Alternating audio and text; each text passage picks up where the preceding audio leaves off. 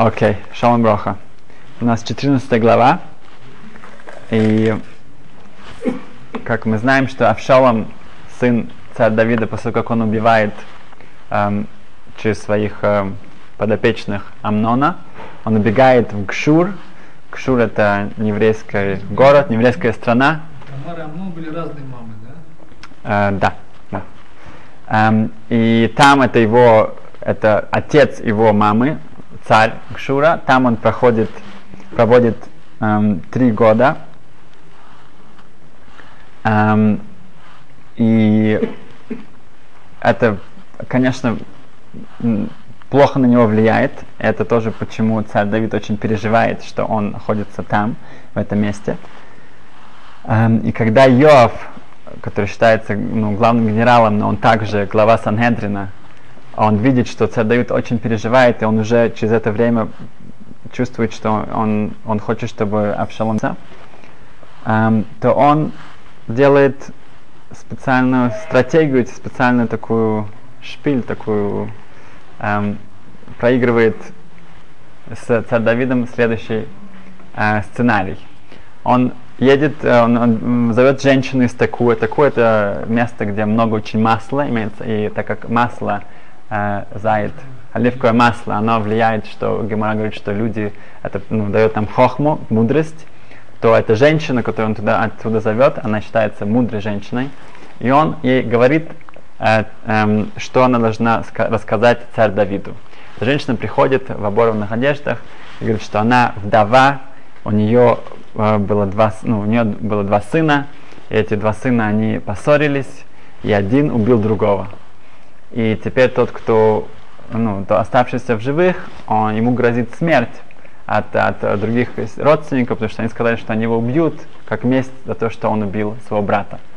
И эта женщина, она, она рассказывает, она переживает, она просит э, царя Давида заступиться за ее сына, потому что если у нее, не будет, останется даже него, тогда у него больше, у него больше ничего не будет, и все потом, ну, никаких потомков, это будет конец.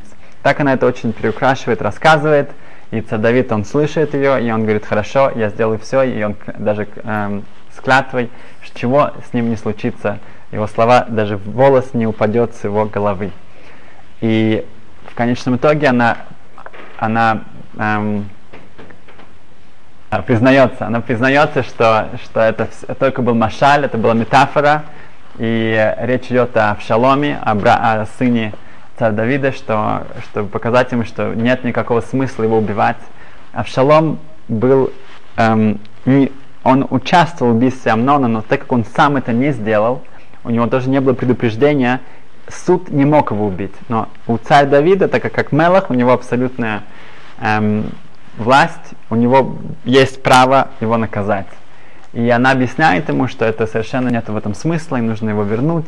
И царь Давид слушает ее, и тут нужно понять, что это было сделано очень мудро со стороны Йоава, потому что сам царь Давид, он не уверен в своих чувствах. С одной стороны, он должен его наказать, потому что он убил Амнона, его п- первого сына. Эм, с другой стороны, он, э, он жалеет его. Э, это, это мы увидим, что у него потрясающая любовь к Авшалому. И он не может понять, в чем, где его чувства им, им точно как бы направляют, и как, как правильно выступить в этой ситуации. И тут она приводит ему параллельную ситуацию, и он его псак, его решение говорится о, о кому-то другом, и теперь он может это принять на своего сына, потому что тогда это будет без вот этих эмоций, без его чувств, которые бы мешали ему быть объективным. Просто наказать, выпрать ему. Ну, э, но та- он был, э, находился там в изгнании. Эм, и он, он спрашивает ее, это, э, было ли это спланировано Йовом, и она говорит, да, это действительно было так, и она говорит, что это, ну, что это мудрость э, царя Давида, от нее не скрыться. И он зовет Йова и, и говорит ему, чтобы он вернул Авшалома. Авшалом возвращается, и царь Давид в течение, в течение эм, двух лет он не встречается с ним. Он не хочет его видеть. Сказано, что эти, эти два года это соответствует тем двух, э, двум годам, которые эм, Авшалом планировал убить Амнона. Вот эта вот ненависть, которая у него была в сердце, что метаме, что делает человека эм, его э, нечистым, она эм, была в сердце у Авшалома в течение двух лет, и царь Давид в течение двух лет не встречается с ним. В конце этого времени Авшалом, он эм, в это время у него рождаются дети, у него рождаются сыновья и дочка, он называет ее Тамар. Эм, и спасающий Смоляна хочет с ним встречаться. Эм, царь, царь Давид не хочет получать это нахас от, э, от радости от своих внуков.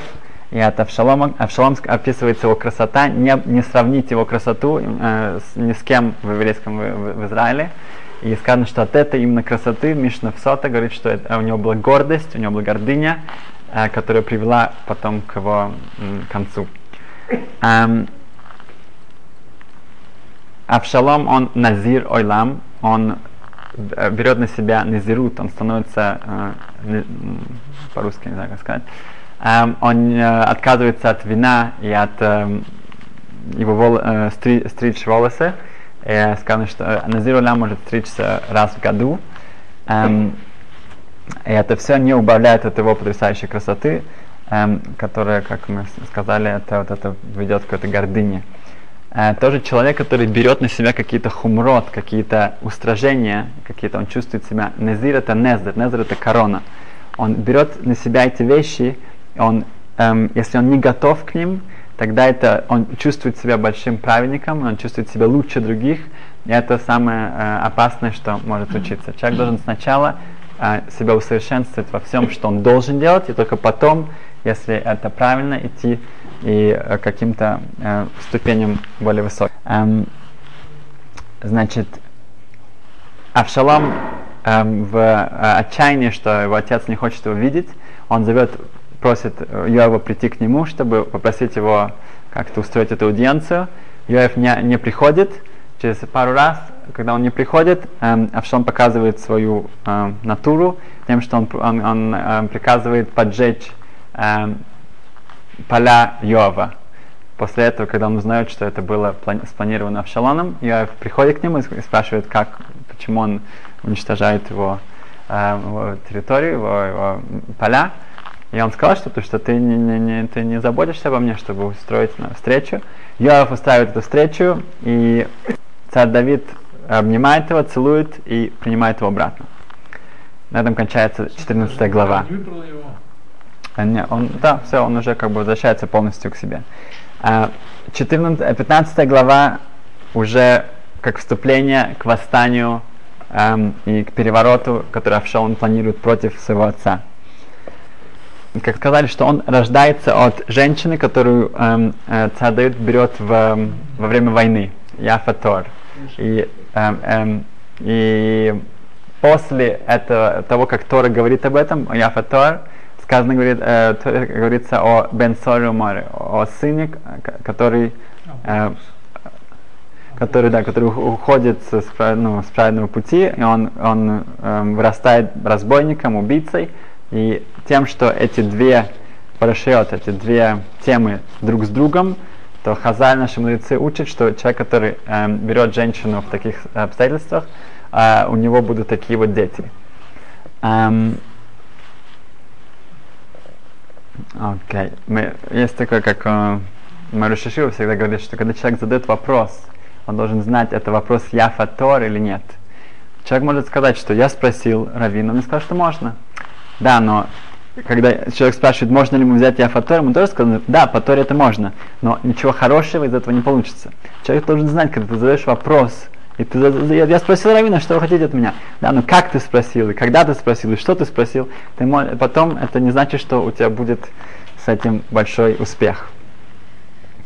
Эм, 15 глава говорит о том, что эм, он сразу же берет себе карету с множеством людей и, и хочет э, э как бы показать, что он, он, он, э, у него большие эм, претензии, у него большие планы.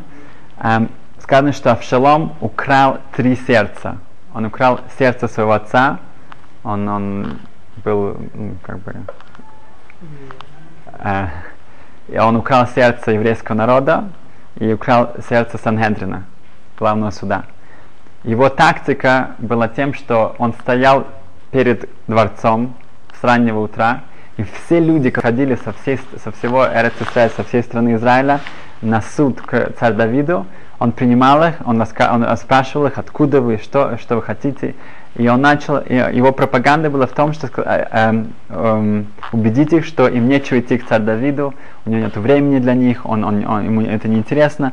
И он сам, он брал на себя этот суд в свои руки, и он манипулировал этих людей, показывая им, чтобы они возвращались обратно к себе домой, и уже э, э, с, с, были бы его э, как, как э, подопечные, которые бы в конечном итоге всю страну э, настроить против царя Давида. Эм, этот план, к сожалению, эм, очень как бы успешно продвигается, и через некоторое время он, он, эм, он отправляется в Хеврон, эм, он говорит своему отцу, что он хочет принести там карбонот, эм, жертвоприношение, и Давид говорит ему, иди бешалом, в Талмуде сказано, что нельзя говорить иди бешалом, нужно говорить иди лешалом что эм, Итро сказал мой Шабену идти лешалом, и все было хорошо, а эм, э, царь Давид говорит ему идти бешалом, это же его имя Абшалом, и он в конечном итоге эм, уже как бы ну, будет убит. Эм, значит, в конце 40 лет эм, видно, что Авшалом, то, что Тор его описывает на, ну, в, эм, что он был человеком, у которого не было мум, у него никаких, никаких было изъянов. Рабцадик Акон говорит, что если говорится так о, о ком-то, это не значит, что он был как-то просто его красоте физической. Это значит, что у него был очень высокий уровень, духовный тоже. Но вот эта гордость, вот эта гордыня, которая в нем, в нем прикалась, из-за нее он потерял все, это, это разрушило, это привело к катастрофе для всего еврейского народа. Эм, через 40 лет после того, как э, э еврейский народ попросил царя, то Авшалом считает, что эти 40 лет, а, они, эм, эм, как предсказано, что царь Давид, он был царем 40 лет. Но Авшалом делает ошибку, он считает, что эти 40 лет, они считаются с того момента, когда еврейский народ попросил царя, но первые три года это был э, Шмуэль и был Шауль. Поэтому на самом деле еще, еще есть три года, которые царь Давид должен был остаться быть царем. Но он считает, что это хорошее время сделать эту революцию, эту переворот, и этим он начинает. Он забирает всех э, ближних э, друзей э, царя Давида. Царь Давид дает ему э, указ, что он может взять с собой любых двух человек, и он идет к самым ближним его э, друзьям и, и показывает этим бумагу, и вместо того, чтобы взять двоих, он берет 200 из них, и так он с ними уходит, и он э, посылает шпиона везде, и у него все было очень подготовлено. Что ему тоже помогло, это он, он берет, выигрывает на свою сторону Ахитофель. Ахитофель это был главным советником царя Давида, которого сказано, что его тоже мудрость, его Тора была безупречна. Ахитофель, он дедушка эм, Батшевы. И видно, что говорится, что из-за этого он тоже, у него были негативные чувства против царя Давида. Эм, и он выигрывает его, он берет его к себе на сторону, и его царь Давид опасается больше всего, потому что Ахитофель, он действительно эм, очень мудрый, и этим делает его самым опасным человеком. А царь Давид, когда он слышит об этом, ему, что, что сейчас переворот, и Авшалом ну, ну, надвигается с армией к Иерусалиму, он бросает все, он оставляет своих э, 10 из его жен не остаются там, но так он со всеми своими с э, семьей и приближенными, около 600 человек. Он уходит из Иерушалайма, даже без лошадей, без всего, он просто уходит, чтобы избежать войны прямой, с которой было бы много-много жертв. Эм, по пути к нему его ближний это Ити, э, Итай Хагити, эм, и царь Давид каждому из них говорит, что лучше ему вернуться, чтобы он, потому что он говорит, что у меня ничего нет, иди, иди, иди лучше к Авшалому или иди к себе домой, но нет вот этот Итай и э, также э, Хуши, еще, еще один из приближенных, они, они хотят э, быть вместе с ним.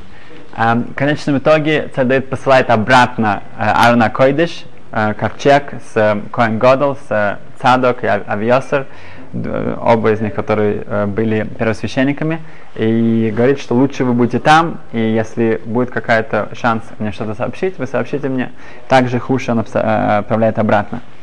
Эм, эм, до этого Мелах говорит, что если Ашем хочет меня, он вернет меня на место. Если он не хочет меня, значит я заслуживаю этого. И как ему было предсказано, что кто-то из его дома пойдет против него, это эм, именно реализуется тем, что Авшалом эм, делает переворот против него.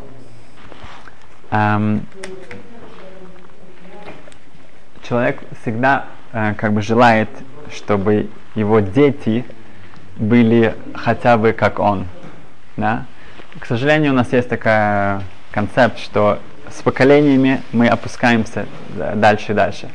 Если человек хочет, чтобы мои дети были хотя бы как я, значит, что я должен быть гораздо лучше. Потому что если я буду лучше, чем я, тогда мои дети будут как я. Это очень глубокая вещь, которую мы должны действительно к этому стремиться. Эм, Таня, насколько один человек может со своей пропагандой перевернуть весь еврейский народ.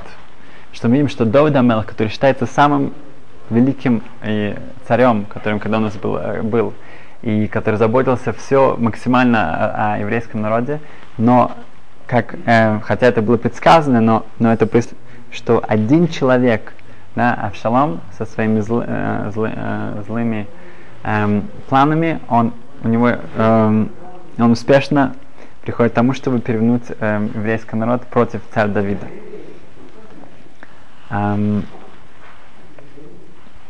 если у человека хорошие эм, э, намерения, то это не значит, что это то, что эм, как бы э, приведет к хорошему. Да? У Авшалома были хорошие намерения, он стал назиром, чтобы получить капару, чтобы получить раскаяние о том, что он убил своего брата.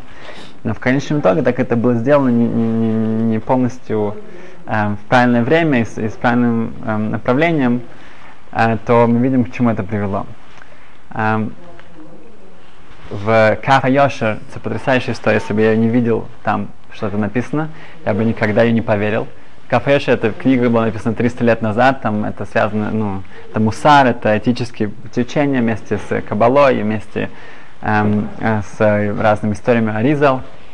Написано так, что Рамбан написал, что все, что человек делает, э, это влияет на его детей.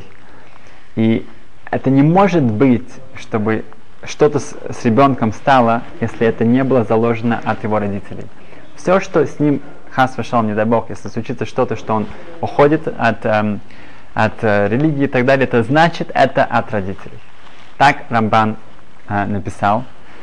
И через короткое время сказано, что его сын ушел от правильного пути. Рамбан. Эм, да, ну, да, Рамбан. Эм, Нахманидас. Эм, тот эм, король, который был в, в Испании в это время, он был знаком со всеми, всем, что написал Рамбан. И он позвал Рамбана и спросил его, как это может быть. Смотри, что случилось с твоим сыном, и смотри, что ты учишь, что ты преподаешь. Это, это, это, это, это, ну, это видно это от тебя. Потому Рамбан, он, он не ел, он не спал, он был в полном то самое отчаяние, что, потому что он действительно считал, что это так и есть. Когда жена его увидела, что с ним происходит, говорит Кафа Йошер, его Рэббетсон, его супруга, позвала Рамбана и говорит, что я должна тебе что-то рассказать. Он говорит, много лет назад, после того, как я возвращался из Миквы, то ночью по пути на меня напали эм, неевреи, и какой-то важный вельможа, он, он меня схватил, и хотя я защищалась, я боролась, но э, ее изнасиловали. И как доказательство я знаю, что во время того, что случилось, я откусил его палец. Я знаю, кто это. И тот ребенок, который родился, и то, что с ним сейчас случилось, что он ушел от иудаизма, это был этот сын, который родился от него. Рамбан вернулся к этому королю, рассказал им, что случилось. Они позвали этого вельможу, и они его заставили снять перчатку, которую он себе носил, и там не было пальца, и они его казнили. И Рамбан сказал, что потом, и э, был, как бы его радость была не без конца, потому что, потому что то, что я написал, это была правда. Так пишет. Эм, насчет намерений.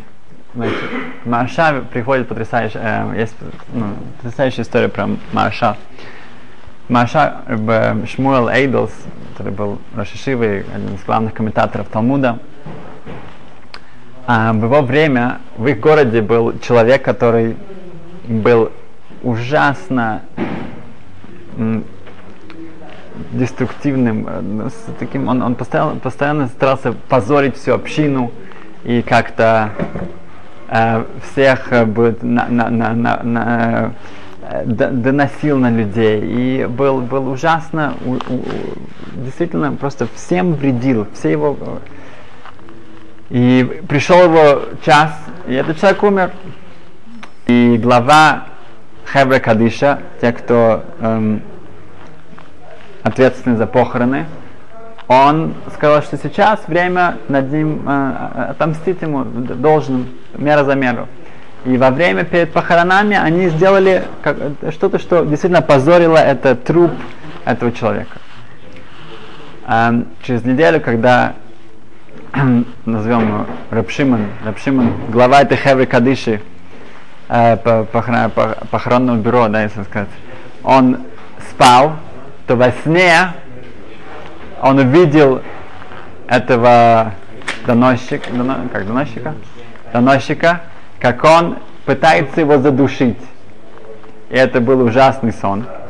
Um, и когда он старался от него отвязаться, он ему сказал, что ты опозорил Талмит Хахама, мудреца Торы. Ты опозорил Талмит Хахама, и за это ты умрешь. И так он просыпался в холодном поту, он засыпал опять, и опять, опять постоянно старается задушить. Это было ужасно. И он в середине ночи побежал к Марша, разбудил его, или он не спал, наверное, и сказал, что рассказал ему всю историю. И говорит, что Маша сказал, что не беспокойся, ложись здесь, если с тобой это случится опять, он придет к тебе, то просто закричи, Маша, Маша, закричи, позови меня. Окей.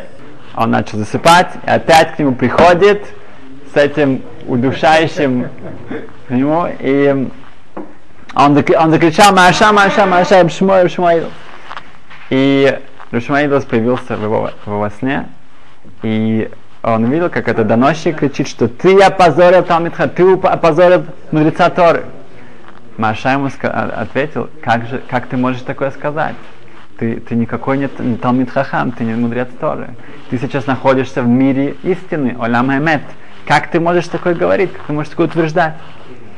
И тогда тот ему ответил, что он говорит, что он говорит, что э, Рэбе, эм, когда я пришел сюда, то начал взвешивать все мои поступки и увидели, что когда в молодости я проходил через мост, я увидел, как человек тонет, я, несмотря на стигнул туда, я спас жизнь этого, э, э, этому человеку, и тот человек вырос большим Талмит Хахам, вырос большим мудрецом Торы.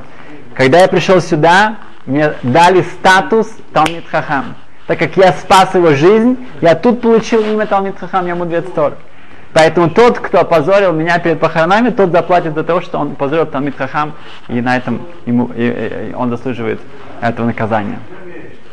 Маша сказал, а, если так, ты прав. Хорошо, ты Талмит Хахам. Но, я, но, но, но, но пойми одну вещь. Если ты сейчас убьешь Рабшимана, да, который сам является Талмит Хахам, он тоже Талмит Хахам, тоже хороший человек. Ты покажешь что ты готов убить Талмит Хахам. Ецарара, вот это вот злое, э, э, ну не начало, но и конец, э, э, пытается тебя, последний, твой, последний шанс у него тебя разрушить, уничтожить, именно чтобы ты сейчас его убил. Пока ты его не убиваешь, у тебя есть спасение Талмит Хахам. Как только ты его убиваешь, ты спас и ты убил Талмит Хахам, поэтому у тебя будет это вычеркнуто и тебе будет полный конец. Поэтому я тебе советую этого не сделать и вернуться и, и наслаждаться тем, что у тебя со своим новым именем, новым статусом. И тот его выслушал, тот понял, согласился, и Рабшим остался в живых. Поэтому видим, что вот эту силу Яцерары. Яцерара, она, если не с этой стороны, то с той стороны. Если, да, даже в Хаба, в каком-то смысле, э, мы видим это в тонах в нескольких э, э, случаях, что человек в какой-то стадии, он остается со своими медот, со своими качествами, и они эти качества, и даже там они могут его достать и, э, и, и потерять все, что у него было.